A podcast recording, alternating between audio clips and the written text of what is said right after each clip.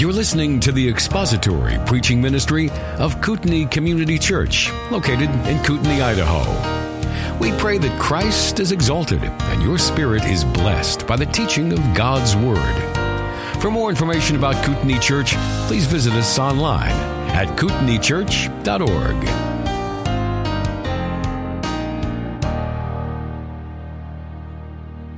So turn in your Bibles to 1 Peter chapter 1, where we'll read together beginning in verse 14, verses 14 through 16. Before I get started, if you hear anything today that sounds familiar, it's because once again Jim has completely stolen my thunder on purpose.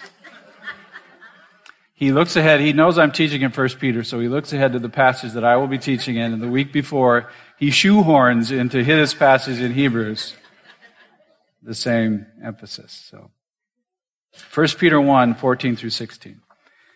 As obedient children, not being conformed to the former lusts which were yours in your ignorance, but like the Holy One who called you, be holy yourselves in all your conduct, because it is written, You shall be holy, for I am holy. So this passage begins in most English translations, and I think very likely in every English translation that's here in the room today, with three English words, as obedient children. And if you just were to read the words in the original language, it would be as children obedience. The word translated obedient is actually a genitive noun. So it's a, it's a noun, a noun that's used to modify the other noun, children, the word for children. So a more consistent translation would be as uh, children of obedience, as children of obedience, using the noun obedience as written. And I think that makes the intended meaning just a little bit more clear. The phrase is intended to address and describe a group of people with a central characteristic in common. It's a structure that's used that way both in the Old and New Testaments. You see it in your Bible. Uh, sons of worthlessness, sons of Belial, sons of thunder. Remember, sons of thunder? Uh, children of Jerusalem. Just there's all sorts of uses of that sort of structure. It's a phrase of identification. So Peter isn't giving a command here, not yet. He does that in verse 15. He isn't just calling his readers obedient children, some sort of term of endearment. He's putting them in a camp, identifying them as a distinct nation and a particular family. So we, and I'm speaking to Christians only, we are children of obedience. Note the similarity to Ephesians 5 8. For you were formerly darkness, but now you are light in the Lord. Walk as children of light. Similar. Christians are referred to as children of obedience, children of light, children of the day, children of the promise, beloved children, dear children, most of all, children of God. Now, note the contrast of the term, uh, the term that we're looking at, children of obedience with its opposite. This is in Ephesians 2, 1 through 3. And you were dead in your transgressions and sins in which you formerly walked according to the course of this world, according to the ruler of the power of the air, the spirit that is now working in the sons of disobedience, among whom we also formerly conducted ourselves in the lusts of our flesh, doing the desires of the flesh and of the mind, and were by nature children of wrath, even as the rest. So the unregenerate referred to in Scripture as children of disobedience, children of wrath, children of the night, children of darkness, children of hell, accursed children, children of the devil. So you see, Scripture knows only two families. There's the family of God and there's the family of Satan. And as I do this motion here, I'm going to mix them up, so don't pay any attention to which side, which corner is which. Um, this is a, a, quote from John Stott. John Stott wrote a commentary on First John, which of course has some of these same themes. He says the contrast is stark and absolute. We're said to be either in the light or in the darkness, and there is no twilight. There's no twilight. There's no dusk. Right? There's just light and darkness. No gray areas in Scripture. The Scripture doesn't know gradations in terms of identity. Heaven has various rewards for obedience. Hell has various punishments for sin, but there's a, a broad chasm in between those. Right? This, the scripture knows only two, two kingdoms, two, two families. So there's only on one hand the dominion of darkness, the children of disobedience, the family of Satan, the, the, kingdom of this world that's dead in sin, resolute in its rebellion to the God who still loves them, still provides for them, provides all the blessings of creation. That is who they are. That is who you would still be were it not for the overwhelming intervention of the Holy Spirit. That's, that's one. The other realm is, is its opposite. It's the dominion of light, the children of God, the kingdom of heaven. It's a, a particular and peculiar people that are no longer bound to their sin, no longer blinded in our minds by the God of this age. You, you Christian, child of obedience, you have been made alive in Christ. God has caused you to be born again. That's further up in uh, chapter 1. You now can see the light of the gospel of the glory of Christ. That's the difference. You're, you're now called children of God. You call the, the sovereign of the universe Father and Lord and Savior and King and God. You are His child, His obedient child. A child of obedience. This is who you are. It's who you are. It's not just an address. This is an emphatic statement of identity. We don't want to miss it. You're a child of obedience. We are children of obedience. Peter's not asking us to be obedient. He's not telling us someday we will be obedient or we should be obedient. He's identifying us with obedience. This is who you and I are. Right? This is us. It's a contrast with the unregenerate sinner or the pre-regenerate sinner. What makes you and I different, what moved us from one family to another, it's not anything we have done, but again, that fact that God has caused us to be born again. We are regenerated. We are made new we are made alive spiritually. We are given the, the, our essential character is the same as the life that our resurrected Savior lives, the life that was always with the Father and was manifested in the Son. Right? That's the life we live. If you have repented of your sins and put your faith in Christ, that is who you are. All of it a gift of the grace of God. So obedience or disobedience to the revealed will of God, that's the essential outward difference, isn't it, between the Christian and the unbeliever? So the scripture refers to the one as children of obedience, the other as sons of disobedience. That is, after all, what sin is. Right? Sin is lawlessness. Sin is disobedience. Disobedience to whatever will of God a person understands. It comes down to this, and I borrowed this from uh, A.W. Tozer. He has a whole message on just these, these this little phrase. I'm not doing that to you today, but close. it's close, but it's not, not all the way. It, it comes down to this. Who's the boss? Who's the boss? Who's in charge? Being a Christian, and I know somebody said Alyssa Milano or Tony Danza, that's not what I'm talking about. Who's in charge? Like, who's in charge of your life? being a Christian, being a child of obedience, that means that you've come to the point, at some point, where you have joyfully and completely acquiesced to the will of another. Right? You've submitted your will to His. You admit that God is the boss and you are not. Right? God is sovereign, God is good, God is wise, He's powerful, He's king, He's master, and He is God. And as God, He deserves your fealty, your love, and your worship and your obedience. That's a good definition of what it means to be a Christian. A child of obedience. Well, what's the alternative? There's really only one other boss. If you don't submit to God, there's really only one other possibility. There's only one other sovereign in your life, and it, it may not be who you think it is. Most people who aren't Christians will declare they follow no one but themselves. Right? There's a famous poem, it's called Invictus by a British poet W.E. Henley. You may not be familiar with his name, or um, you, you, may have heard of the poem. I don't know. How would I know? There's a lot of people in here. but this is the poem. I know you've heard part of it, so listen to this carefully. Out of the night that covers me, black as the pit from pole to pole, I thank whatever gods may be for my unconquerable soul.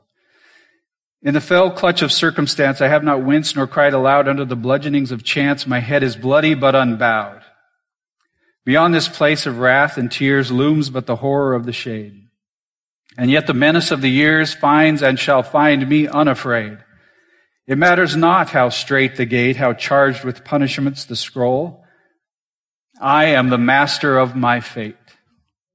I am the captain of my soul.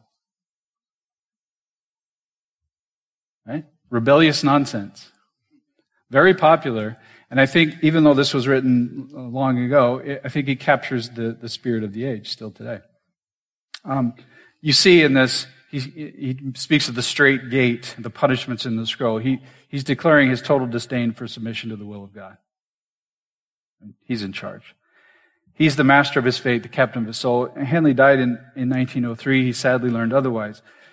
But this is still the spirit of the age, pretty much unchanging. You see this in modern music. You can, you can see its theme in modern media. You can see it in tattoos and if you look at those and bumper stickers. I follow no one but myself. I'm not a sheeple like, like you guys. I'm not a follower. I'm a leader.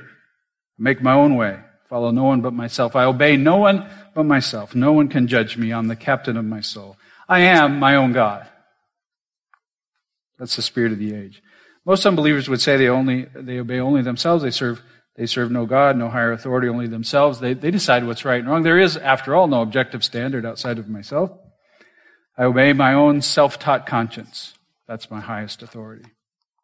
Now, some some might tell you they're spiritual. They, they might have, they might tell you about their God. My God does this or that. Upon careful consideration, you'll find that their idiosyncratic God sounds remarkably similar to themselves. Right? The, the supposed God of the individual unbeliever, and I'm speaking of myself before I was saved. This is me. Uh, that God never seemed to disagree with them, never ask anything of them that they're not willing to give. Uh, their God may have a moral code, one they'll usually find easy to follow, coincidentally. Gives them some relief from those last remaining embers of their God given conscience. That was me. They recycle. They protest. Uh, they give. They may give or serve in a, in a charity. Uh, might wear a slogan on their t-shirt. Signal their virtue in ways that cost them nothing. Just enough to convince them that they're generally good-hearted truly worthy of their own loyalty, their own approval. That, that the God of their imagination ought to approve them. Now, it's, it's obvious that the God of one's own imagination is no God at all. It's just an image made in your own image. So w- whether a person claims to have no authority other than themselves or they, they claim to have, to be loyal to some God that they've made up, really collapses to the same thing. It's self-worship auto idolatry, worship of the self. But in reality, a person who worships a false God or an imaginary God or simply exalts themselves is serving Satan. That's the truth of it. They're dwelling in his kingdom, in his realm of darkness, can only suffer loss from service to that evil, malevolent master. So we all conform to something. We all conform to something. We all serve someone. We all obey somebody, disobey somebody else. Whether we think we're serving ourselves or uh, a fake deity of some organized religion or some mystical notion of our own imagination, we're conforming to the will of Satan. We're just living in easy agreement to the dictates of our sinful nature. Easy. That's what I want to do. And there's no bravery in that. There's nothing there in which to take a moment's pride, let alone a month's worth. Yeah, that was a good line if you catch that one. Um, it's, it really, if you think of it, it is the easiest, it's the most cowardly, it's the, the least thoughtful mode of living. I just live according to the dictates of the flesh, just mindless, dead conformity to the flesh. Right? Now, that sort of disobedience to the revealed will of God, whether that's in the conscience or in the creation or in the written word, that kind of disobedience doesn't, shouldn't surprise us. Shouldn't surprise us. we expect pagans to peg. We expect pagans are going to peg, right? We expect that. You expect sons of disobedience to disobey. That's, there's nothing surprising there. Tragically, though, this disdain for obedience to the will of God has found its way into the church, into the children of obedience. Now, I'm not speaking of this particular local body of believers. Um, I'm, I'm referring to the visible church, the, the evangelical church as a whole. In most pulpits and pews this morning sit a lot of people, many of them believers, many of them, unfortunately, false converts, who made a separation between salvation and obedience. You've heard it before. It's the idea that's sometimes called free grace theology. If you have Christian friends, you've heard it before. Uh, John MacArthur's written several books in opposition to it as have Wayne Grudem and others. Free grace theology is the idea you can, you can and you must separate faith from repentance. You can come to Jesus that is Savior only. And perhaps later, if you're so inclined, you could come back to the other Jesus or the other part of Jesus, or, and you can make him your master. Something he wasn't before, and he will be only so long as you find it tolerable. That's a divided gospel. It's a divided Jesus. You, you may come to him as one goes to a doctor or a dentist and get the cure for what ails you, in this case, you know, the judgment for your sin, but then you just leave with no further obligation. If you choose later, you might come back. You might agree to listen to what that physician has to say. You might um, perhaps choose to obey to one degree or another. That's the idea. You come to Christ, you get what you need freely from Him, and off you go makes no demands. He can make no demands. He's just always ready to forgive and forget. Now, free grace theology, it's an overextension of something true and good. It's falling into a ditch off the side of a good road. And let me try to explain it.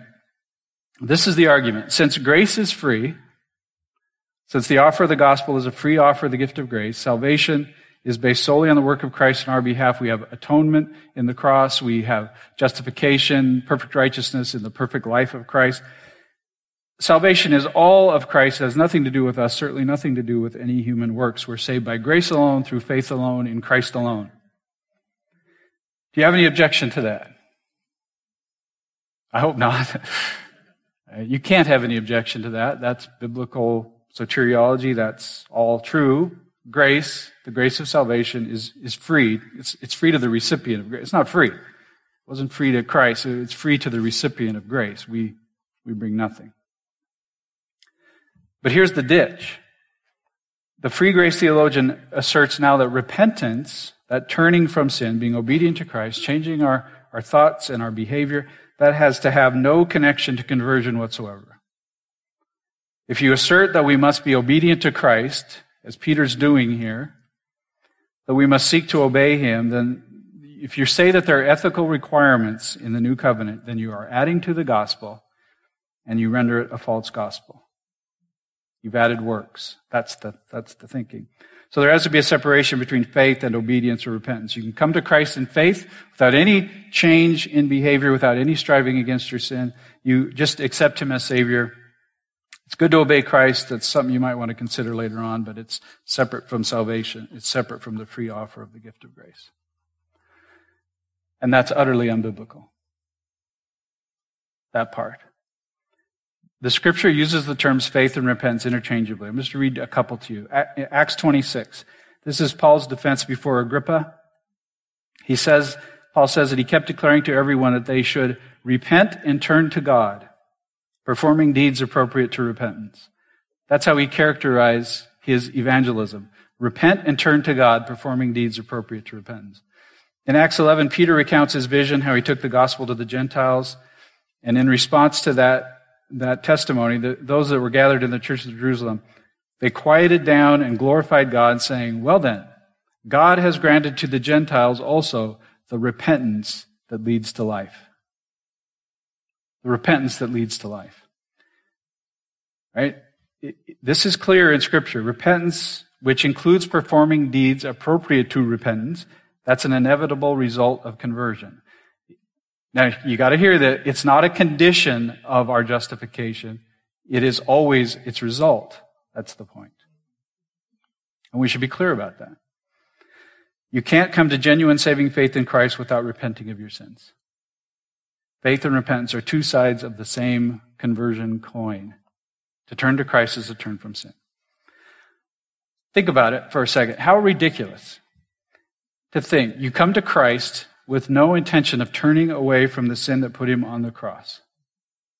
Imagine coming to the foot of the cross, to your Savior, to admitting that you need a Savior. Your sins have put him on the cross. Coming to him, asking for forgiveness of those sins, with no intention whatsoever of putting away that which put him on the cross.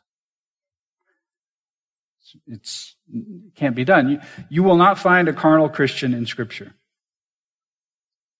What will you find? Sons of disobedience and children of obedience. That's what you'll find. Okay. When we come to Christ for salvation, we come to a Christ who simply is both Savior and Lord. He is. Romans 10, 8, 9 says this.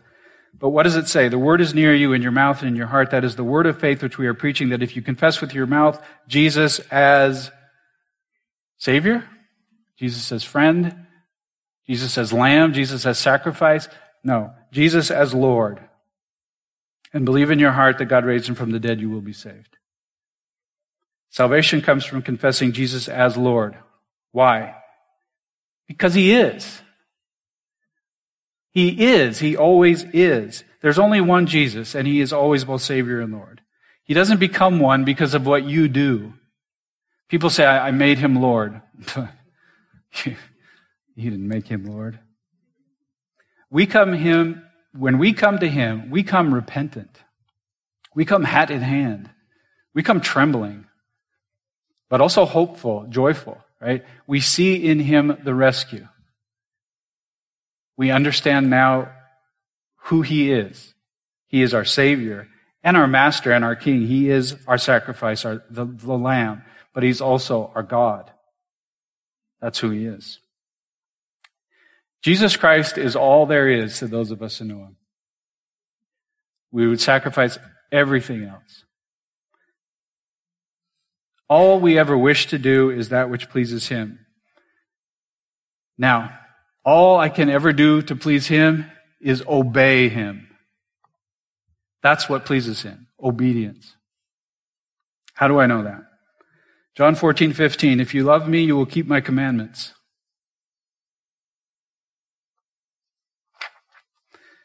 John 15, 10. If you keep my commandments, you'll abide in my love, just as I've kept my Father's commandments and abide in his love.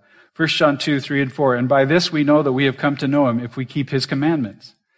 The one who says, I've come to know him and does not keep his commandments is a liar and the truth is not in him. If you're a Christian, you're a child of obedience.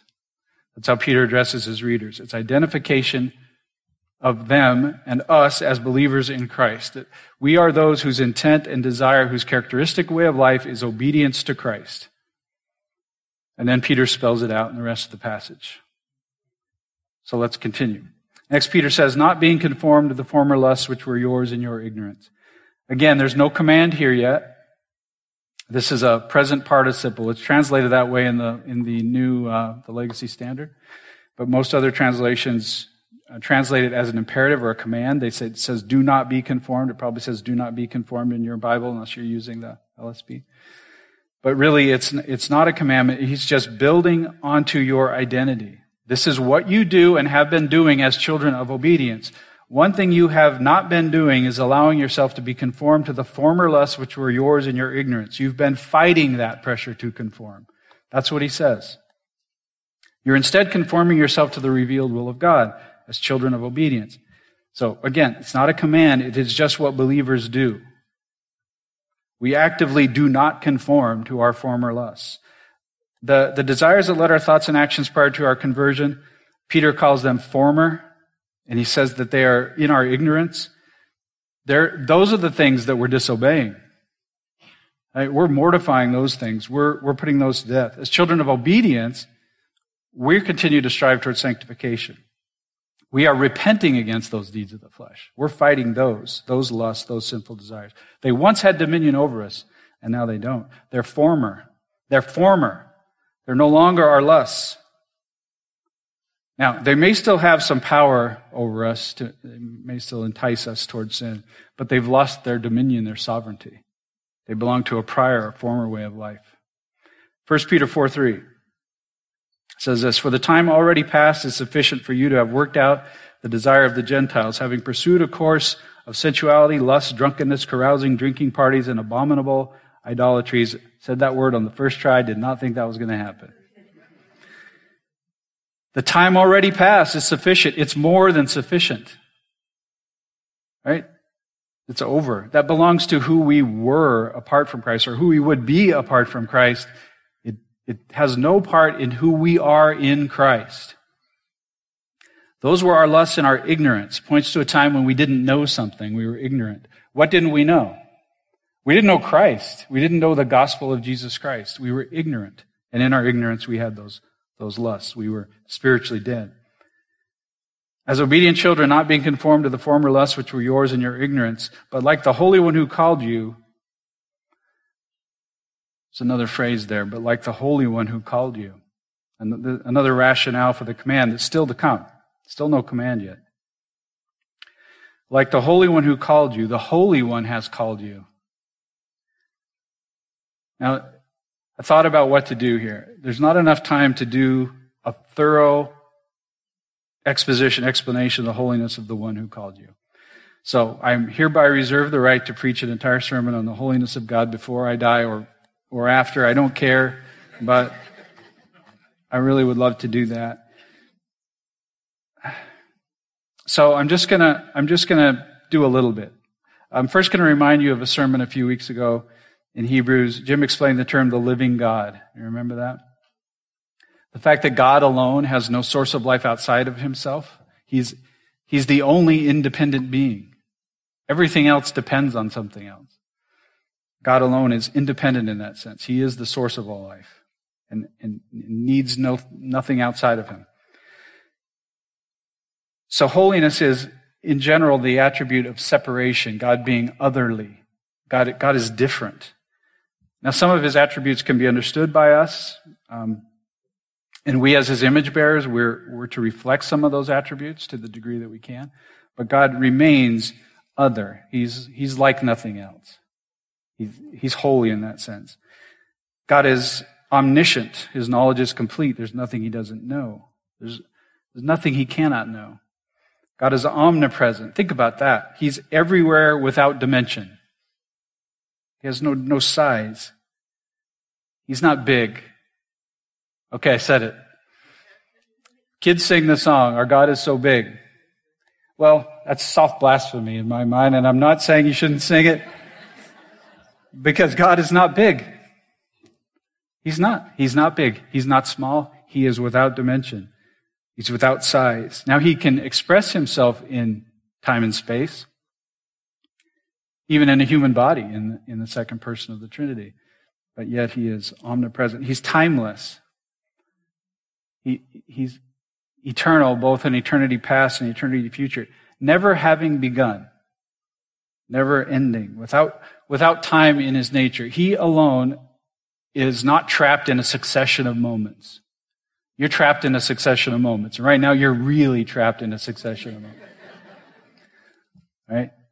But we always are. He is not. He can see all time, any time, equally vividly, he can exist outside of time. It's not something we can conceive of. He's three divine persons in one being. God is three divine persons in one divine being. We can't begin to fathom such a one. Or we can only begin to fathom such a one. Okay, so you know there's a lot more to this. To say that God is holy is to, to declare that, that, his otherliness, his general perfection, his incomprehensibility, his transcendence.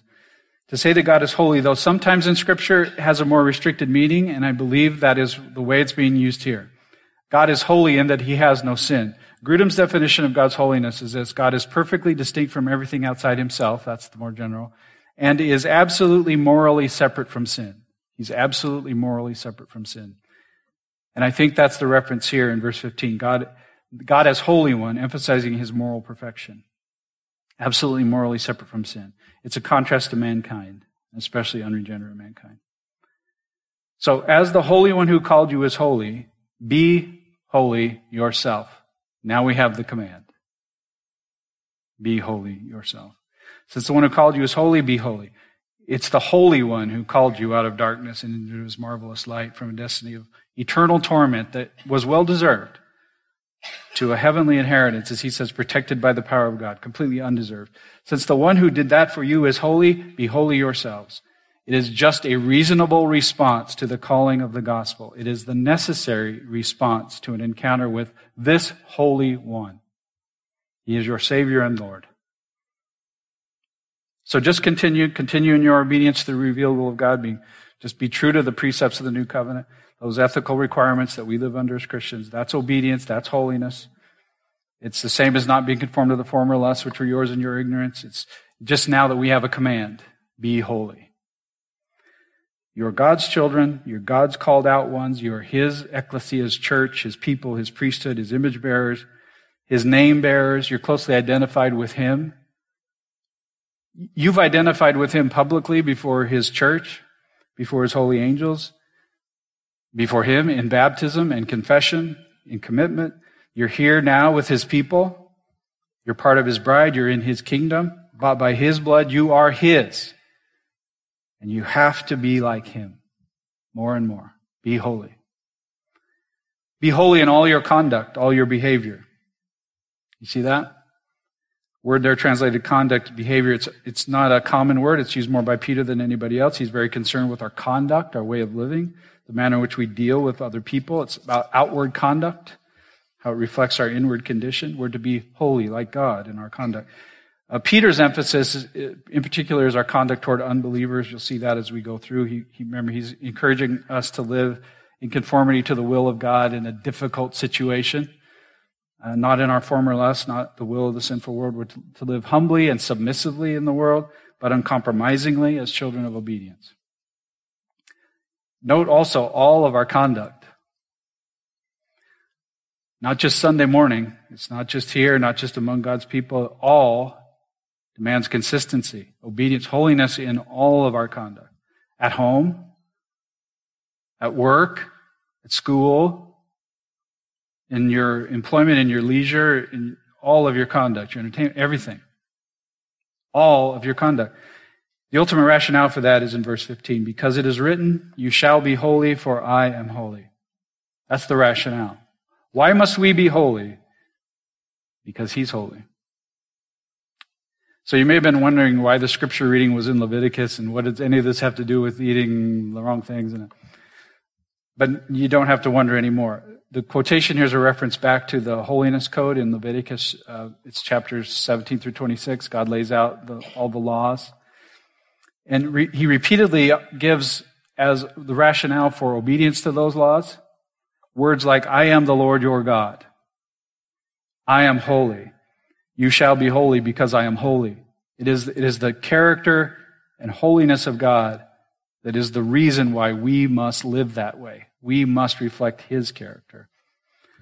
Now, what Jim read was written to the Israelites under Moses. We always have to be careful not to misapply Scripture, but you see that the, the command to be holy is repeated here, so we're, we're safe to take that as a command. We're to be holy.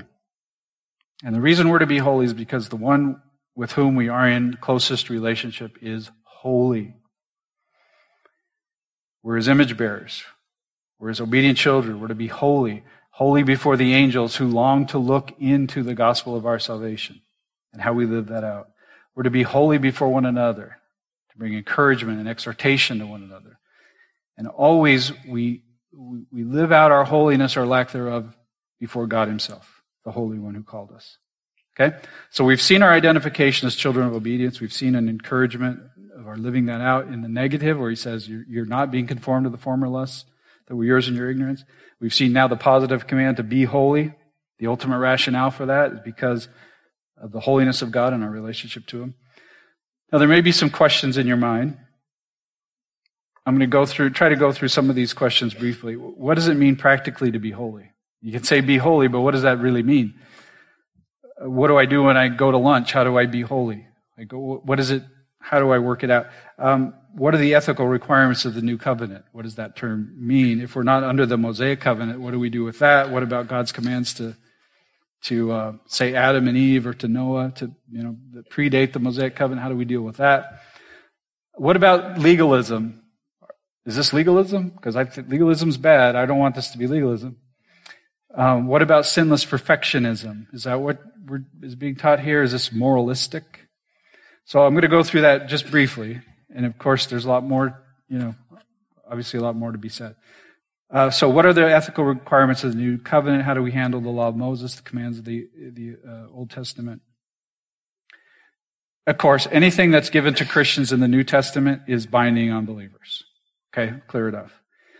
There are some transitional elements in the gospel. There's transitional elements in the book of Acts that need to be understood. So, uh, Jim did a series on Acts some years ago, and he, he carefully addressed those. So that's online if you want to. There's a lot of them, but it's worth it.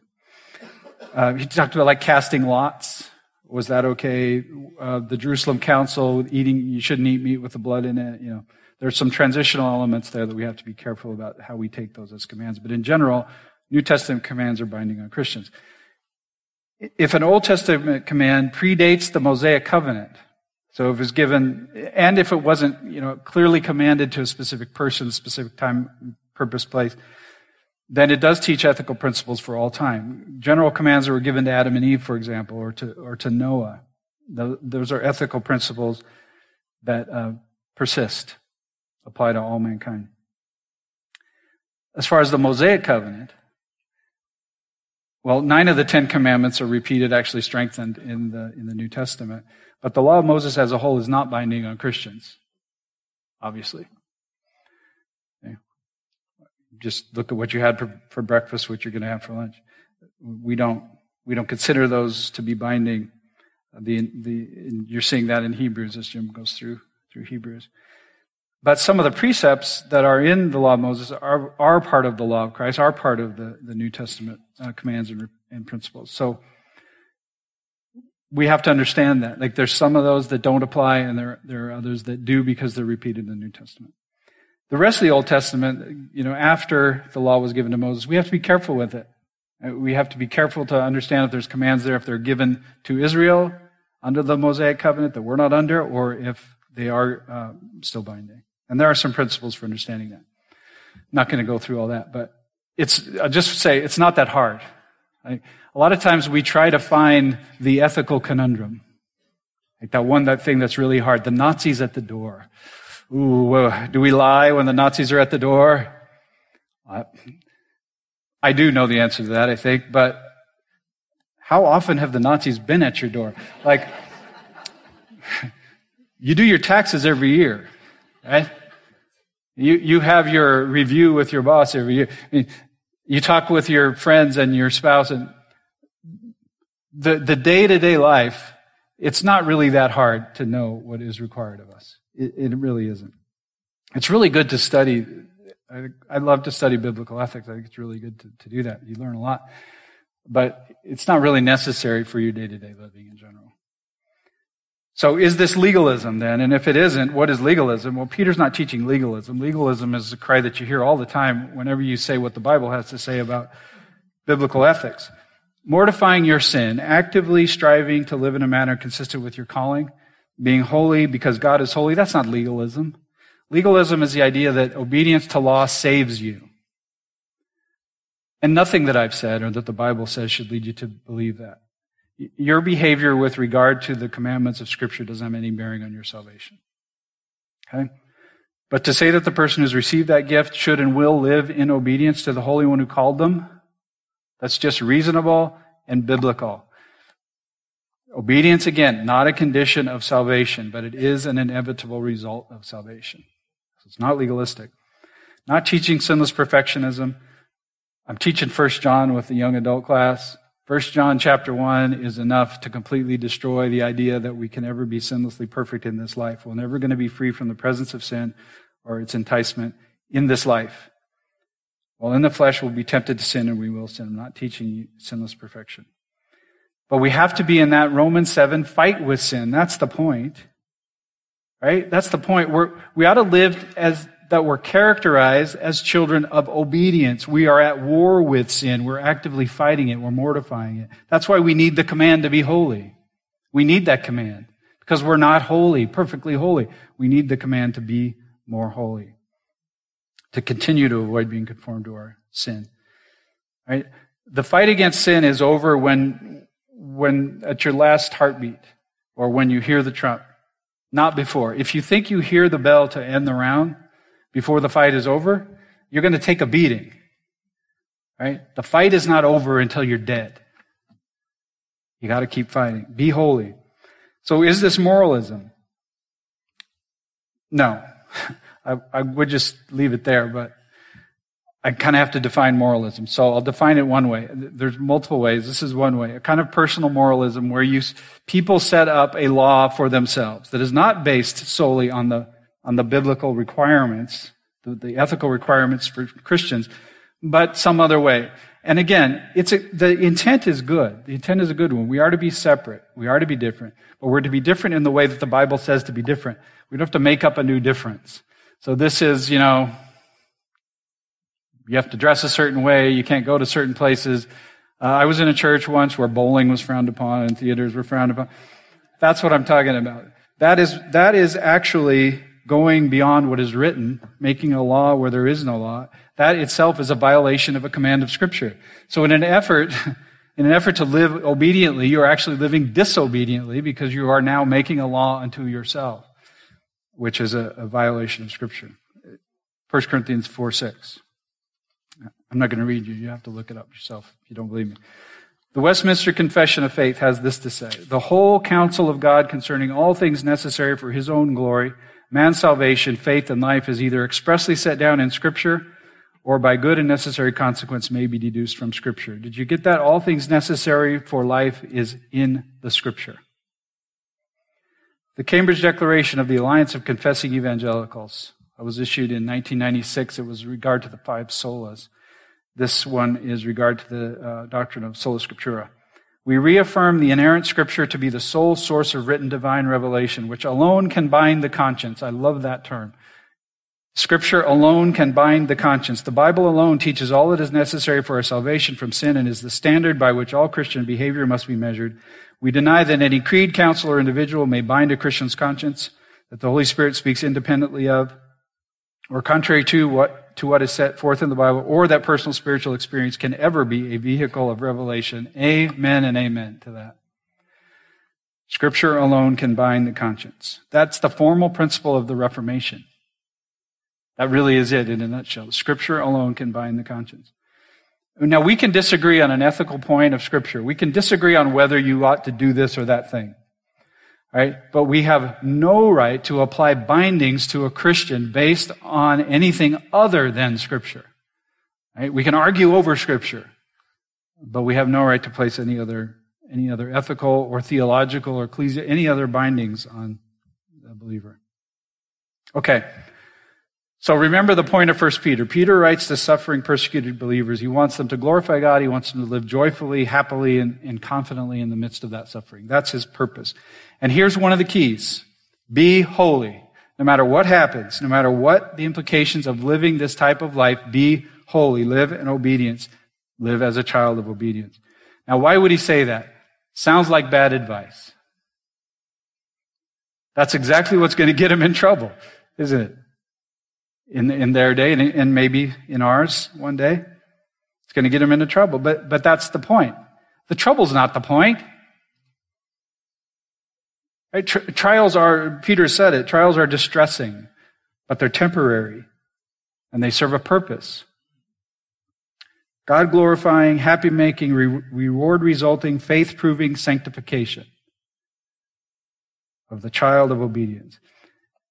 And so now I'm done. Now uh, the ball's in your court. You've just had a command of Scripture. You've had a command from God, from the Holy One who called you. Be holy. What will you do with that? It's none of my business. And the Holy Spirit knows what to do. He knows how to apply His word to His people. I'll just remind you of this. As obedient children, not being conformed to the former lusts which were yours in your ignorance, but like the Holy One who called you, be holy yourselves also in all your conduct, because it is written, You shall be holy, because I am holy. Thank you for listening to the latest podcast from Kootenai Church. If you'd like to learn more about Kootenai Church or to donate to our church ministry, you can do so online by visiting kootenaichurch.org. We hope you enjoyed this podcast and pray you'll join us again next time. Once again, thank you for listening.